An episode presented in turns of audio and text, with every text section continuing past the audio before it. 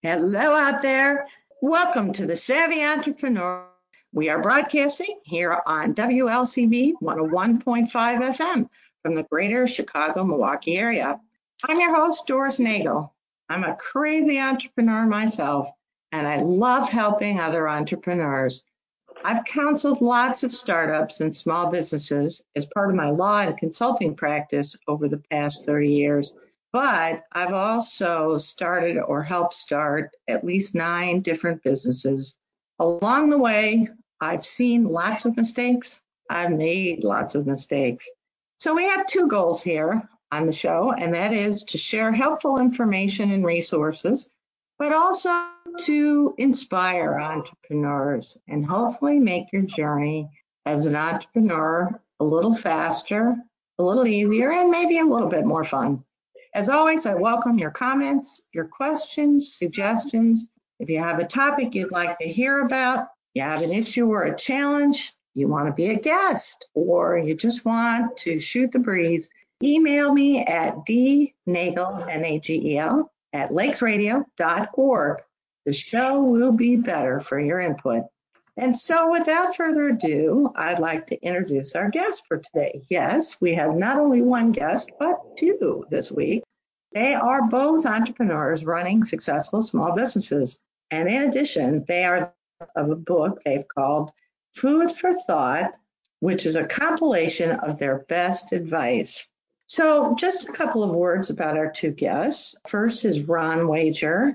He was born and raised in Chicago, and after obtaining a bachelor's degree in industrial engineering from Northwestern University, he held several industrial management positions for companies in what he calls, quote, corporate America, unquote. But some 40 years ago, he had the itch that comes from wanting to run and own your own business. And so he established his company, which is called Business Engineering. Now, business engineering helps companies improve their operations through process improvements and generate sustainable savings that also improve profits. So, both top and bottom line growth is their focus. His clients include mid market privately held businesses as well as Fortune 100 companies. He lives in Prospect Heights and he spends time with his friends and family, taking advantage of all the things that Chicago has to offer. But he also finds time to work with his son, restoring antique and classic cars. Very cool, Ron. I did not know that. Now, uh, his co-author and partner in crime is Mark Akerly, and Mark is the managing partner of his company, which is called Sigma Resource Group. He serves as the strategic advisor and coach to business owners and executives and leadership teams his focus is on applying discipline and helping these companies with their strategy, their planning, their results management, and leadership so that they they really optimize their business. He says his real passion is working closely with small to mid-sized companies and their owners to establish and achieve realistic yet stretch goals using a working together approach. Mark moved to Chicago some 40 years ago after working for a company which he calls on quote State Street unquote. I have to laugh at the two of you with your use of corporate America and State Street, which I find very amusing. But he knew from the start that Chicago, he says, was his kind of town, and uh, the transition from East Coaster to Midwesterner was easy, he says. Since that time, he's also moved to LaGrange with his wife, Mary. He says when not working on his business, he likes to spend time with his family or having fun with his hobby of flying sailplanes. Very cool. Now, together, the two of them are co authors of the book that we're going to talk about today called Food for Thought Lessons at Lunchtime for Business Owners. So, with that introduction, Mark and Ron, thanks so much for being on the show today. Welcome to the Savvy Entrepreneur. Thank you, Doris. Great to be here. Glad to be here for sure. So it's interesting. The two of you obviously share a lot of the same outlook on things. I guess you have to almost in order to successfully co author a book. How did the two of you meet? Rob, why don't you start? Yeah, okay. Uh, we actually met at, and I can't remember which one, but uh, a professional society meeting that uh, relates to management consulting. There were two or three of them at the time. And this goes back maybe 25 ish kind of years. But we were at the meeting and got chatting and talking and came to the next meeting and we happened to meet each other again. And we said, wouldn't it be great if we had lunch or a cup of coffee? And that started the friendship and the relationship. I was going to say we had a lot in common business wise, but we also wanted to do more for consulting organizations we were working. As I recall, Ron might have been the chairman or the president of the group at the time, I don't recall, uh, but he was looking for more ways to make that organization even better. And I think he asked me if I could help him a little bit. And I said, yeah, I think I can. And so we worked to help make that association a little bit better, as well as work together on our businesses also. Yeah, I forgot about that. You're absolutely right. And uh, uh, we both were involved in everything from programs, which is a thankless job for most organizations, finding speakers and events to, to plan around, as well as uh, can we grow bigger, faster, and better. So, uh, yeah, that's how it all started. And when did the two of you decide to write a book, Mark? Oh, that was a, a few years ago. We were talking about, uh, matter of fact, I wanted to show Ron some promotional material from a client that I was working on. And uh, it was a rather unique promotional material, but it really outlined very nicely some of the things that they were doing. And I think Ron said, well, gee, that'd be kind of cool if we did something similar to that. And I said, yeah, I guess it would be. I'm not sure what that would look like. And we, we talked a lot around and around. And over a period of a couple lunches, I think one day we just finally said, let's write a book. I think that's pretty simply how it came out to. So we did. But after we said, let's write a book, it probably took us another year. Several years. Uh, yeah, before we actually decided to book outlined and, and proceed with it. So we took an idea, let's write a book, kicked it around, and then a year or two later, we finally said, let's get serious and do this. And as soon as we did that, I think we probably knocked yeah. the book out in 12 months or less once we got serious about it. Yeah, yeah. The thing we did, and this is maybe a, a lesson to uh, writers along the way, is we kind of brainstorm. And Mark is an excellent facilitator, and I was his audience, and we kicked ideas up and back and used flip charts and whiteboards to come up with uh, all the thoughts we had over our lunchtime meetings, which uh, started 25 years before, and just went through and uh, winnowed those down to 16 major ideas, which became the 16 chapters in our book. And uh, that was very valuable because we didn't immediately start writing. We didn't ready fire aim. We basically got a set of objectives, put an outline together, and let that drive the book. And I thought that was an excellent way to do it. We probably started with a hundred. Hundred. Wow. Yeah, I think we probably started with around ideas and boiled it yeah. down to 16, and uh, then we were we were cooking with gas, as you say, after that. I'm curious though, why you decided to write a book. Why, out of all the other ideas, why do you think the book resonated with the two of you, Ron? Well, it basically, as the subtitle says, lessons at lunchtime, and it's uh, based on conversations we had over our lunches which uh, usually entailed what are we doing right, but what could we do better, and what did we see that other consulting firm do that was better, and we'd aspired to do that, or what did they do, and my gosh, they got themselves in all kinds of trouble because they made some mistakes. And we talked about that a lot. Of how do you market? How do you treat your clients? How do you manage your own people? How do you manage engagements? Uh, how do you get new business? Those kinds of things. And we thought that's something we'd like to share with the rest of the consulting community, if not the general professional services community. Yeah, and, to, to piggyback on that, I think we also said that, you know, we'd like to give back to the profession. We've both been consultants for many, many years, and it's something we both really enjoy doing. Profession I have a lot of respect for. And uh, we said, well, maybe there's something we can do for the profession. And hopefully uh, others might pick that up and say, yeah, there, there's some things we can do by just talking with each other and maybe taking some of those ideas and put them in writing so others can benefit from those things, those ideas as well. Did you meet your objectives in writing the book? Yeah, I, I think we really did. Other than it taking too long, I think I think we did pretty well as far as meeting my expectations. We wanted them to be helpful to people who might be starting a, a small company small business. And we wanted to make sure they were meaningful suggestions, but also they were something people could grab onto right away. We wanted to make this, I guess, short and sweet might be the, the way to put it. Ron and I, over the years, always felt that whenever we did meet, which was every four to six weeks, I think, Right. that we always walked away with a nugget. We we use the word nugget. In other words, I learned something from Ron, or he helped me with something uh, over that luncheon, and the same thing with him. So based upon people get ahead by coming up with nuggets, I think this book fell right into that.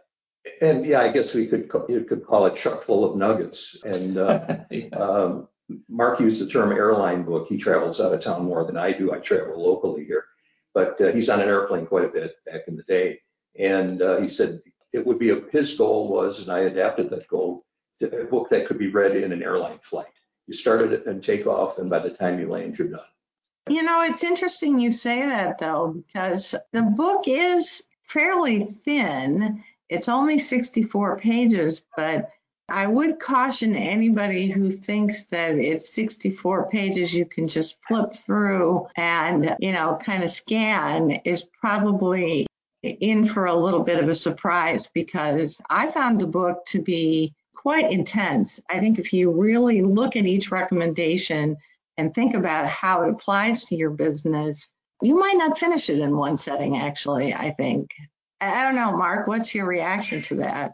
Well, I've always recommend read it more than once because if you take any of the success tips in there, and for every cha- every one of the 16 chapters, there's two or three or four success tips, and those are pretty straightforward. Uh, but those take a little bit of time to digest and say, how can I make this success tip work for me? So to your point, Doris, that's correct. You're going to have to spend a little more time in studying that and thinking about how you can apply that to your business. I always like to use the term simple but not easy. I don't think anything that we put in here is necessarily that easy. The ideas are simple, Right. but you have to really roll up your sleeves and get into it to make some of these success tips work. But I think that's the nature of any kind of business. If you want to make something work, you've got to put some effort into it. Yeah, I had I had readers come up to me, people I knew through networking, and I've offered them a free book, and they said, "Oh, I've already got my copy. I bought it online, and uh, here, let me show you." They showed me underlinings, highlighting, and so forth, where they went through the book a second, maybe a third or fourth time, who knows, to uh, highlight the areas they wanted to work on, and they felt they needed help in. And I think that was part of the proof that uh, what Mark just said, it really resonated with a lot of people. And though it be small, it'd be uh, it'd be very mighty. And I've had one individual, the highlighting guy that I met, actually posted a recommendation for me on LinkedIn, very complimentary. And we won't go through the whole thing, but he basically had a sentence in there that really struck me. And he said, after reading Ron's book, it changed my entrepreneurial life. And my goodness, you know, who wouldn't want a, a recommendation like that? And till this day, he's still an entrepreneur. He's uh, well past retirement age, but he's contributing to charitable businesses uh, and in a charity fashion to businesses and youth getting involved in small business and so forth. But he still has his book by his side. You know, I think that's one of the appeals for a lot of us of writing a book, right? Is that you have the ability potentially to impact a lot of people over time. It's one of those gifts that you give that keeps on giving. You know that you impact your clients with a, a specific engagement, but I think a book offers a way to eh, spread out the message in ways that maybe you don't even realize, right?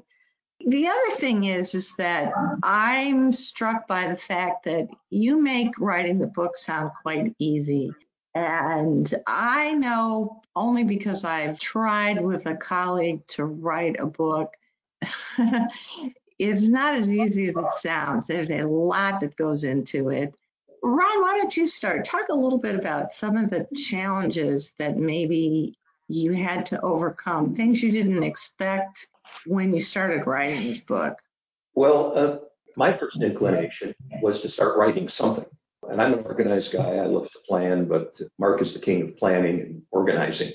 And I think getting that organization and getting those chapters uh, down getting them in order and getting them with uh, catchy titles and subjects that all were re- relevant made a lot of sense. And that's really stood the test of time because about two years ago, uh, we said maybe we should revise the book and add a couple more chapters.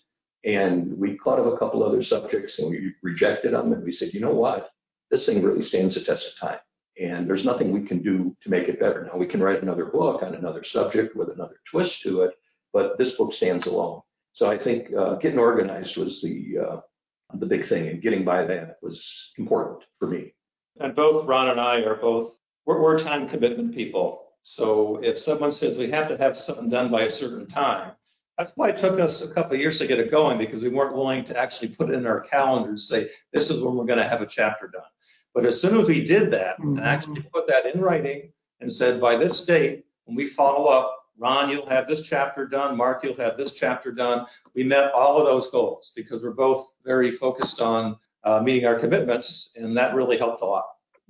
Well, I'm curious too about the process of producing the book. So, Uh, what I learned in the process that I went through with my colleague is that it wasn't just about writing a book that you both agreed on and and meeting the objectives you both agreed on, but there's a lot to actually producing a book, copy editing to how it's going to get published and what kind of promotion you're going to do and all that. Mark, talk a little bit about how you work through some of those issues. Uh, well, as I read the book, I, I, did go over a few chapters before our interview today, Doris, just to make sure I remembered everything in the book. Uh, and I will say we probably could have done a little bit better of copy editing because what I've learned by doing lots of writing is copy editing comes in a couple of phases. Start, you get, you get a rough copy edit back, you make a few changes, then you get another one and so forth. And I think we only went through one round. So I one or two maybe, Ron. I'm not yeah, sure. probably two. Probably no two. More. Yeah. No more than that. Uh, so I, I, think if anyone wants to write a book, if you can find a, a, a, good copy editor or editors, they add a lot of value to that. Just a different way to say something, uh, change the order of some sentences. That, that's a tremendous help. Uh, we should have done a little bit more than that. However, what did work for us uh, quite well was giving each other a draft and saying, okay, here's what I've come up with. How does that look to you, Ron? And he would say, yeah, that looks pretty good. Or don't know what you meant on that paragraph. Take a look at it and say, oh, okay, I'll rewrite that paragraph. And so that helped quite a bit. Yeah, it got to the point that we were so deeply enmeshed in doing that and trading the chapters up and back and critiquing. And we both can take each other's critique, which is, uh, you know, not true of a lot of writing teams, but I think we got through that very successfully. But when all said and done, and the book was out for, I don't know, maybe a year, we went back and tried to remember who wrote what chapter. There's 16 chapters. I wrote eight, Mark wrote eight, not necessarily in sequence. We skipped all over based on uh, what we thought we'd like to do. And we couldn't remember who wrote what chapter after we read each one. So that's a testimony to. Wow, uh, that's that's a, a tribute. A true joint venture. Yeah, absolutely. Now, what about the Ryan, What about the publishing end of things? Did you self-publish this? How did you approach that? You want to take that, Mark? Yeah, yeah okay. We just decided to go with Amazon and uh, Kindle Kindle publishing. So I just did a real quick, I won't say deep dive, but uh, I learned a little bit more about Kindle publishing, found out what that was all about, and just started producing some copy, which I thought would be applicable for Kindle publishing, and uh, and it was. So there's some very good guidelines to do that. Pretty self-explanatory. It's nothing fancy, and we weren't looking for anything fancy. So that helped a lot, knowing what their simple guidelines were to put the whole thing together and get it published. And it really, anyone that's thinking about publishing for the first time, I, I would really suggest going that route. It, it, they, they do make it pretty simple for you. You know, I'm I'm still struck by the fact that you so smoothly co-authored this book. You know, I, I, think there are lots of entrepreneurs out there who want to write a book, and lots of us talk with business colleagues about things regularly. Uh, maybe we're, you know, we're really on the same page professionally, but we never we never get around to even talking about writing a book and then there's others that you know you talk with a colleague about writing a book but I got to say, you know, it's really rewarding, I think, to be able to exchange ideas with a colleague, but it's also really difficult. I mean, you guys make it sound so easy, but I think it's really difficult to find two people who have the same vision about what a book should look like, who the intended readers should be, what the objectives should be, what the timeline should be, and the time commitment it's it's not easy. What do you attribute to your particular friendship that enables this to happen really fairly seamlessly, it sounds like. Ron? There's two levels of friends. I, I started uh, business engineering with a friend, or attempted to. And uh, I was in corporate America, as you quoted at the time. He was in corporate America and he wanted to do something entirely different. His vision of business engineering was entirely different than mine. And we wrestled over that quite a bit. And I left corporate America to start it, and he chose to stay there and finish his career some 20 years later and retire from there. But we remained friends. We did things with our families. Our wives and us went out to dinner frequently, talked about business, but we never could work together because our personalities didn't mesh or match. Uh, with Mark, it was uh, we got to know each other quite a bit over 25 years of lunches. So uh, you kind of figure out who the other guy is and what he believes in and how much you disagree and how much you agree. And we're 80 20 probably in total agreement on a lot of things. And 20% of that is constructive disagreement, 80% is totally right on agreement.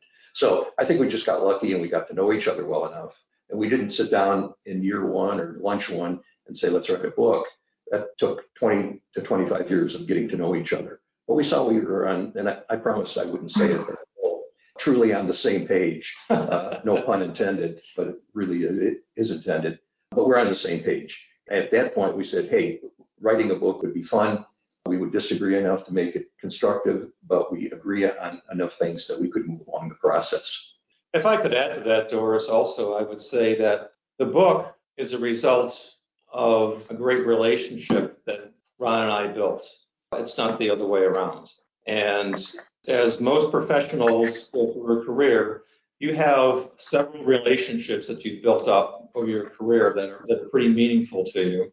And you know that if they are meaningful, the reason they are meaningful is because you've been willing to put something into it as well as take something out of it. Ron and I have always had that relationship that uh, if, if we want to make this work, if we want to make sure we're helping each other, we have to give as much as you receive. So when you have relationships like that, writing a book becomes a heck of a lot easier because you know where the other guy's coming from.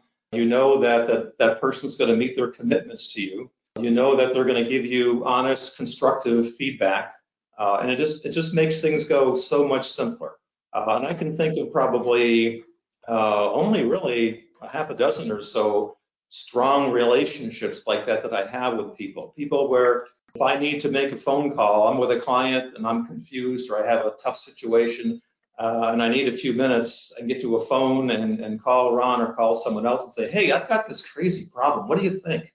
I know he'll get back to me right away and give me some really good information. So that's kind of just a, probably rambled there a little bit too much for your Doris, but uh, I, I, think that makes the relationship work. No, I, I think that speaks volume about the relationship that you have.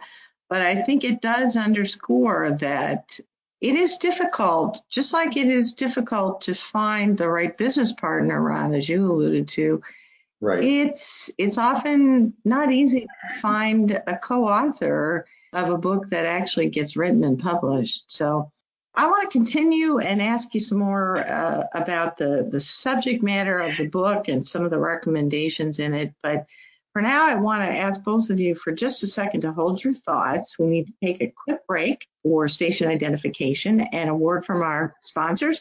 But folks, hang in there. We'll be right back with our guest Ron Wajer and Mark Akerly, co-authors of the book Food for Thought. This is Doris Nagel, and you're listening to The Savvy Entrepreneur. Folks, this week we're talking to Ron Wajer, President of Business Engineering, and Mark Akerly, President of the Sigma Resource Group, both entrepreneurs, longtime entrepreneurs, but also co-authors of a book called Food for Thought, Lessons at Lunchtime for Business Owners. Now, before the break, we were talking about your relationship and how you came to write the book. I think this is a good time to maybe pivot and talk about the book itself, which, uh, as we alluded to, is not very long, but is chock full of phenomenal, phenomenal business advice. It's like the best of the best. And there's a lot of different approaches you could take in writing a book of business advice. How did you settle on this kind of very pithy, crystallized recommendations and, and easy to follow advice that is the format you chose? Mark, why don't you start? I like to read a lot. I read all kinds of publications. I read, uh, uh, I actually read textbooks. I, I read a lot. So I know the type of reading I like to learn from. And although I will read something from cover to cover, I really like publications that are shorter and to the point. Ones that get the subject out there right away. Uh, I certainly like an example or two, but I don't need 10 examples. Uh, one is one or two examples is usually quite sufficient for me. And I want to make sure the point is crystal clear uh, and it's something someone can can grab onto. I don't like reading something that's written uh, by a professor who is convincing you that they know how to write. I just want the facts. And so I think Ron's kind of in the same ballpark with that. So we said, let's make it short and sweet to the point. Let's get these nuggets out there, things that people can grab onto and understand them quickly. That's pretty much how we came up with that, style, I believe. Yeah, and I think we built each chapter around a story. So it's the, the parables, the 16 parables of uh, small business or entrepreneurship. And the stories are real. The names of the businesses and the names of the individuals have been changed to protect the guilty or the innocent, depending on the chapter. And uh, people like telling stories and giving examples. It's a family thing with me. Every time we get together with the family, somebody remembers an old story, funny or not funny, but they can bring up a story that illustrates what they were trying to talk about. And I think I carried that in. Mark is a good storyteller as well. So we picked our favorite story and used that as the example and then talked about what was done correctly and what was done incorrectly in the story. And here's what you can do in terms of success tips. That's your homework assignment to uh, improve on that story or take the lesson from that story. So we had a lot of fun with that, just disguising the businesses and disguising the names. Maybe it was a compound four or five stories that we put into one as an example story. But I, I kick out of that even, I just enjoy rereading it even to this day.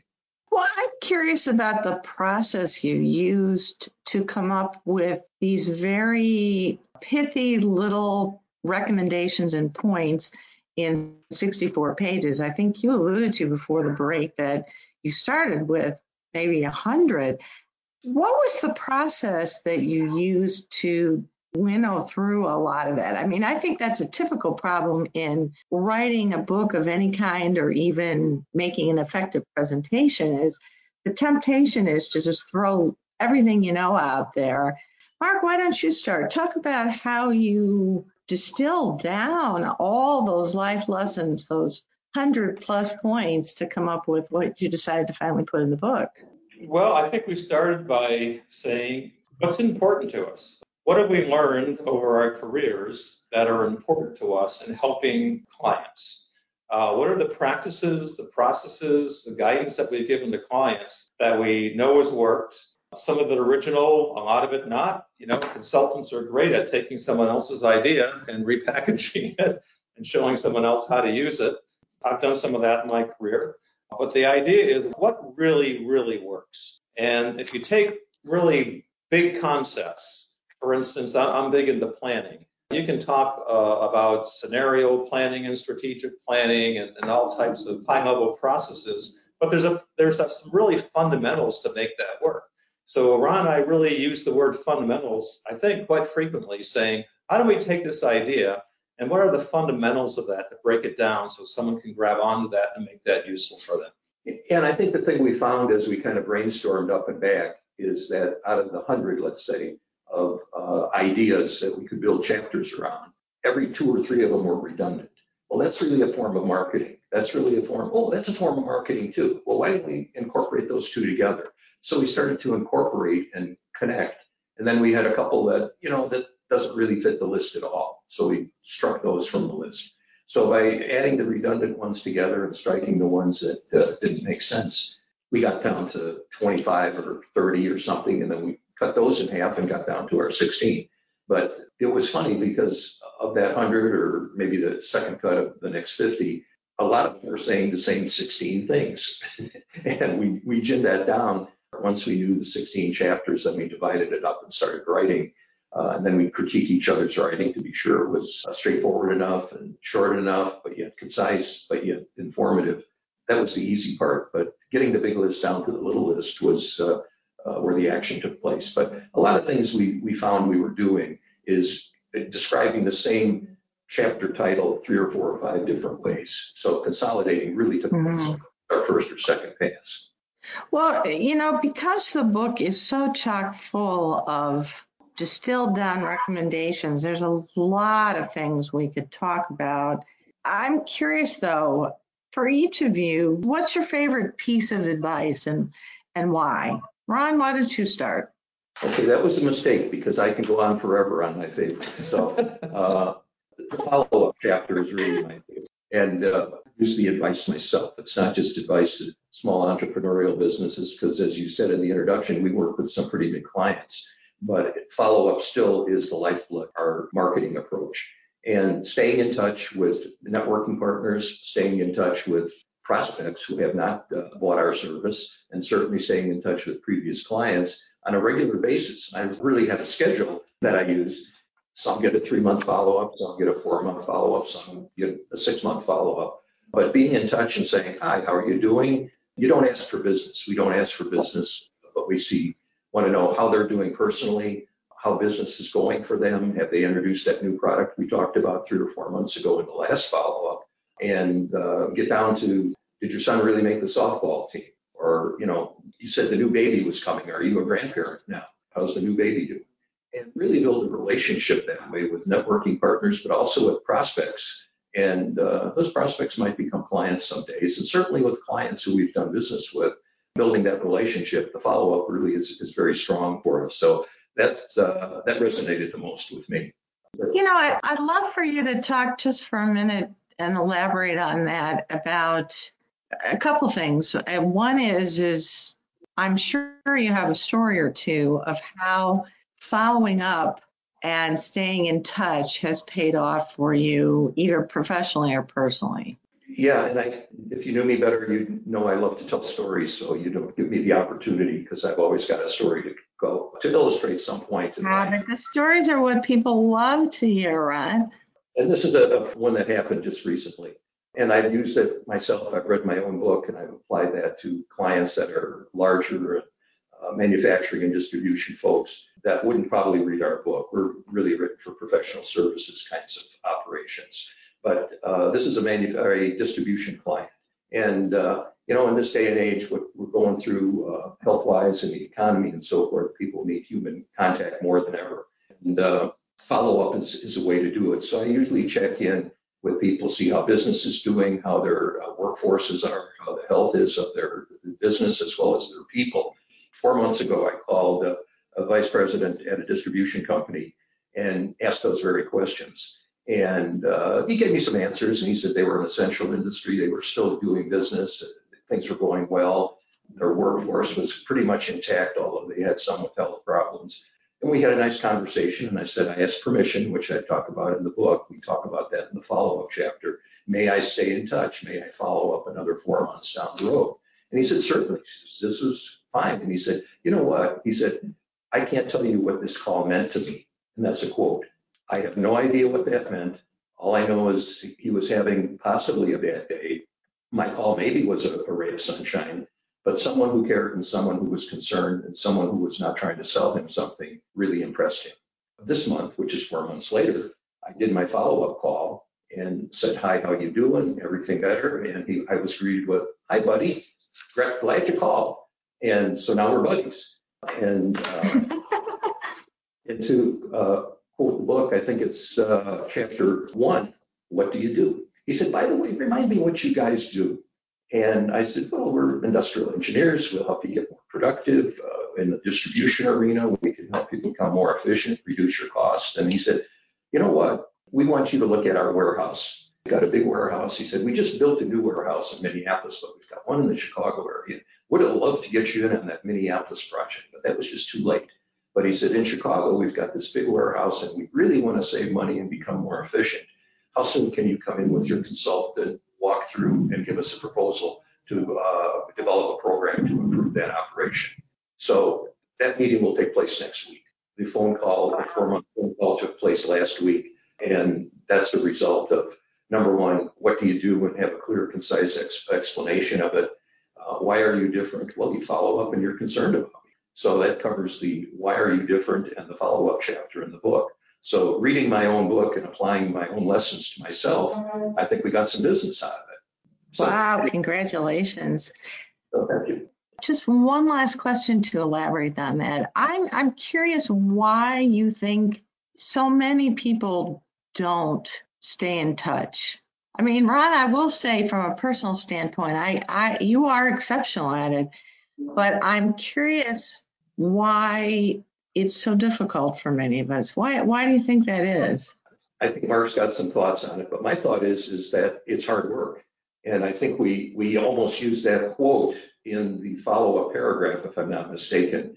And it was a Thomas Edison quote. Most people don't like to pursue success because it comes dressed up as work in overalls. and, uh, and just got accustomed to it. I started out from scratch coming out of corporate America. I had no network. I had no group of companies that immediately employed me. So I, I had to start getting on the phone and making a lot of friends and making a lot of business contacts. And uh, that continues till this day. So uh, you realize if you're going to grow your business, you have to work at it. Nothing comes, uh, there are no free gifts in the world and there's no free lunch. And uh, so that's why most people don't do it because it's not easy. Mark, any additional thoughts on that chapter before? Because I'm I'm going to uh, give you your chance in the limelight to talk about your favorite part of the book. But any any additional thoughts on that section? Oh, uh, yeah, absolutely. When it comes to follow up, and it also has to do with uh, not just follow up to stay in touch, but follow up to get referrals. I think there's two things that are critically important that a person has to realize if you're going to make that successful. One is you got to have confidence. You got to have confidence in yourself that you're able to, to speak with someone, and confidence means being able to handle the rejection. So if uh, whether it's building people in your network or turning suspects into prospects, one has to realize they're going to get a lot of rejection along the, along the road. But just keeping after it, that rejection will start to turn into yeses, and you, you will start to build your, your base from that. So confidence is one of those things. But I've also found that to build that confidence, which what one needs to do is to build a process. So if you have a follow-up process or a referral process, I highly recommend putting that process in a flow diagram. Actually spell out exactly what you do to, to, to stay on top of it. So for example, uh, if we're trying to turn suspects into prospects into clients, you identify the suspects up front uh, and say, how many contacts a year am I going to make with this suspect? That's in writing. Uh, what am I going to say during each one of those contacts? And based upon those contacts, if I get a yes to proceed or a no, call me in six months or take me off your mailing list, what's the next step from that? That should be right in writing and, and so forth. So you follow each one of those steps to its conclusion, where it's going with that. So the more you put into that and you follow that written flow-charted process, the more you're going to get out of it. So confidence and process to me are what really makes that that chapter work very, very well.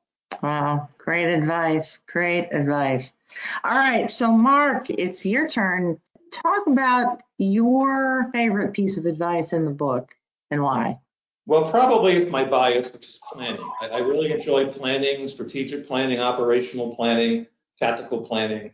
Uh, I, I, really enjoy all that, and uh, I get help companies achieve a lot of results from that. So that's the part I like the most. That's the part that often seems pretty simple, but here too, let me give you an example of why I think planning is so important and how to go about it.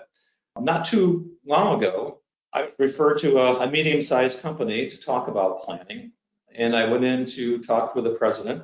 We had a nice introductory meeting, and About halfway through the meeting, he stopped me and said, Well, Mark, let me show you something.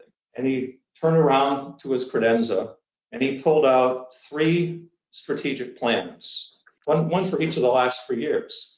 And I said, Here's our plans, and we're not having much success with this. Well, I said, Well, that's that's not a plan. He said, What do you mean? I said, That's a document. That's just a document. I said, A plan involves a whole lot more than putting something in a three ring binder. I said, I'll tell you what, I'm going to assume that any one of those plans has all the pieces that you need to make it work. Can we start backwards? Can we talk about how you're going to use that plan? What kind of process are you going to put in place to engage other people in the organization, to make sure you have follow up, to make sure that you're on target, you're measuring results, and you have a process in place to take care of slippage when it occurs, because it will occur. Uh, and how do you make sure that everyone's doing what they're supposed to do?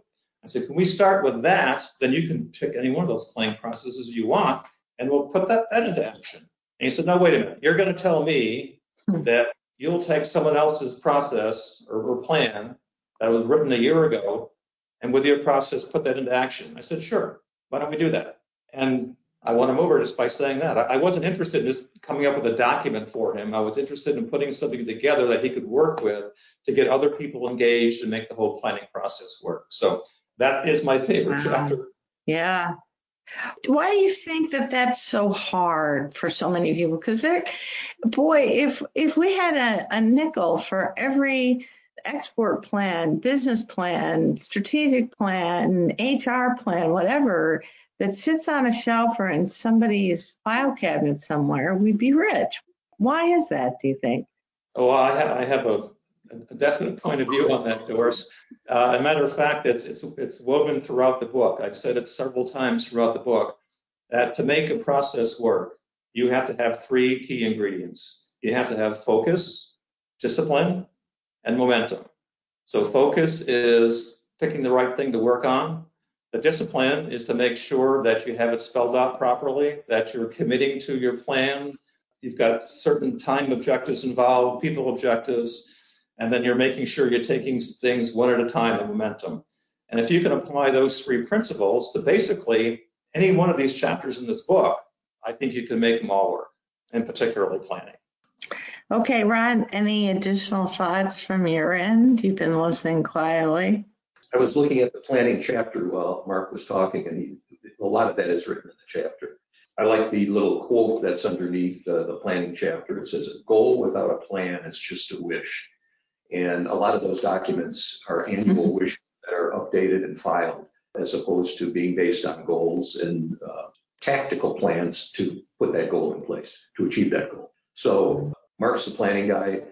I don't want to stretch the point too much, but without his planning up front, we might still be sitting in his office looking at whiteboards and uh, flip charts and saying, which one of these hundred, you know, should we keep? And well, should we make it 100 chapters long or 300 pages long, as opposed to ginning that down and creating a plan that we were able to start working on. And we, we're both not afraid of work. We're very task oriented. We're very time oriented. So once we had the plan, the implementation was na- second nature to both of us, I think. Yeah, so absolutely. My favorite chapter was about asking for referrals, and I know personally it's something I, I'm just terrible at. I'm curious to get your perspective from both of you, really, about why people like me have so much trouble successfully asking for referrals and what advice you might give about that. Mark, you want to start? Sure. I'll, I'll allude to something I said previously. It takes a, uh, it takes a process to do that. Referral mining takes time. It takes time and effort. Most people think it's just a simple conversation, but indeed it is not. You have to have your thoughts well planned out. You have to know what you want to ask, how to ask it, when to ask, and so forth. So that takes a lot of preparation. And I do think when people sit down and think about that, now how do I prepare for this call or this letter, they can put those things in order. But if you don't do that ahead of time, you're kind of uh, uh, steering without a rudder, if you will, or, or sailing without a rudder. Shooting, gotta, have a plan. Shooting from the hip, right? Yeah, shooting from the hip. And I don't think that works very well with uh, with getting referrals. The other thing is you have to ask. Uh, people just don't feel comfortable about asking. So you have a process, but you got to put the process in place. Uh, so you have to ask, and I guess that goes back to the confidence issue: is don't be afraid to ask. Uh, in my experience, I've never had a negative reaction to asking for a referral. And not that I get them all the time. Someone says, "Well, you know, I, no, I don't have a, a referral for you right now." Okay, I wasn't expecting to get one from everyone, but I think most people think it's pretty common to be asked for a referral. So there's nothing to be afraid about that. And Ron, anything to add to that?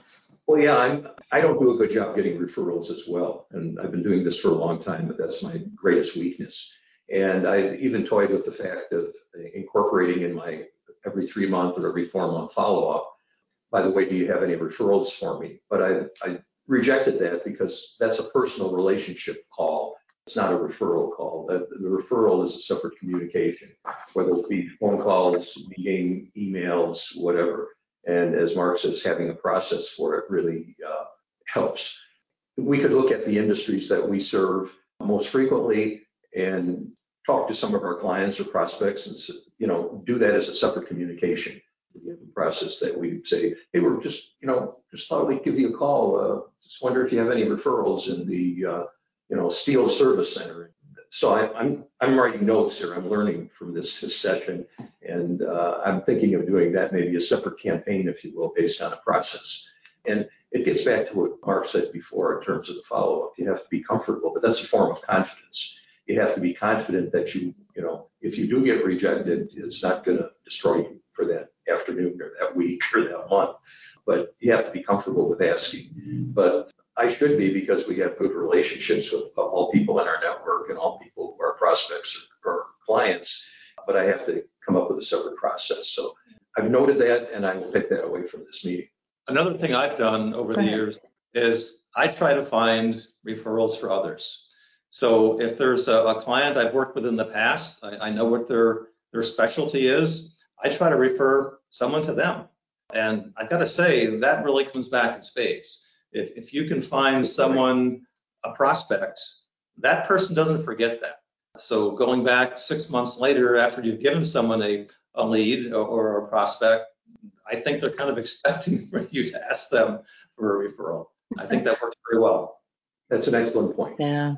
Great advice. Well, as I suggested before we started our chat, that the hour was going to fly by, and indeed it has. And we are really almost out of time, but before we wrap up, I would love to have you share with the listeners how to get in touch with you if they're interested in learning more about your business or about the process of writing a book or just talking about what's in the book itself. And as well, how people can find a copy of your book if they're interested in getting that. Probably going to our website, which is www.bus-eng.com.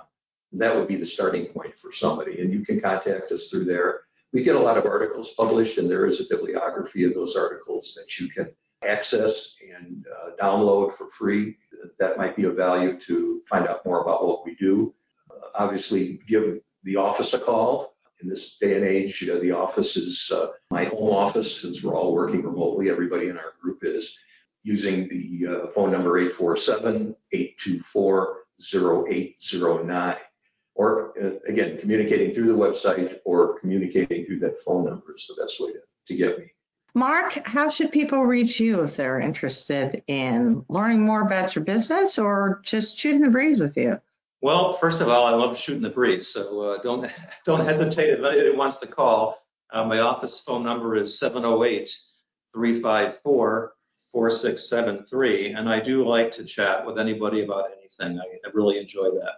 However, the, the, name of the company is Sigma Resource Group, and if you were to um, put in um, www.sigmanow, S-I-G-M-A-N-O-W dot com, to go to my website and learn more about what I do and how I do it and how to contact me. And the third way Great. Is, on, is on LinkedIn. Doris, the name is a little unusual, Akerly, so hope people remember that one. But just uh, Google Mark Akerly, A-K-E-R-L-E-Y, on LinkedIn, and uh, I've made quite a few posts on there, a couple extra articles I've written there, a couple short snippets and so forth. Uh, and if you'd like to network with me, or what do we call it, LinkedIn Connect? If you'd like to connect with me on LinkedIn, Link. or link with me on LinkedIn, I'd be happy to do that Right. as well. But Right. uh, It's not, not prohibitive. Yeah, something to think about when you It's- do Amazon, and we've had people uh, do this. Put our names and the food for thought in, Yeah. in your Google search, because food for thought uh, can take you into two other paths without the author's names, and uh, either religious and faith-based articles or recipe books. yeah. Uh, so use food for thought, but Wajer to, so you get to the right food for thought. some good recipe books though. I've seen them; they're not bad. Yes. well, you have a recipe book. You have a recipe for how to make a successful business. And by the way, just for anybody who's interested, Ron didn't spell his last name, but it's W A J E R. Well, that's our show for this week. Mark and Ron, thank you both so much for being with us this week. Really appreciate all the insights and your time. Thank you, Doris. I, I really enjoyed it. Thanks for having us. Folks, thanks so much for listening. And thanks especially again to our guests today, Ron Wajer, President of Business Engineering, and Mark Akerly, President of the Sigma Resource Group. And they are, as we talked about this week, co authors of the book, Food for Thought Lessons at Lunchtime for Business Owners. Definitely a worthwhile read and worth every penny of six or seven dollars, whatever it is on Amazon these days. Now, you can find more helpful resources and information on my website, globalocityservices.com, where there's a library of blogs and tools, podcasts, and other useful resources for small businesses. Now, be sure to join me next Saturday. I'll have another great guest. But, folks, until then, I'm Doris Nagel, wishing you happy entrepreneuring.